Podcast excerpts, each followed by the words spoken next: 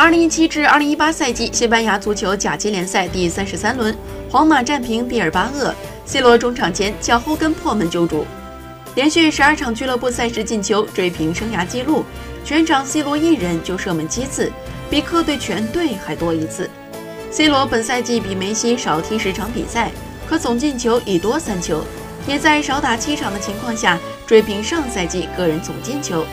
C 罗联赛中也已经连续八轮建功，追平2014年3月至5月间的纪录，并列皇马生涯次佳。2014年8月至11月，他曾连续十一轮联赛破门。下一站是慕尼黑，面对曾九次被自己攻破球门的拜仁，他能率皇马再度杀入欧冠决赛吗？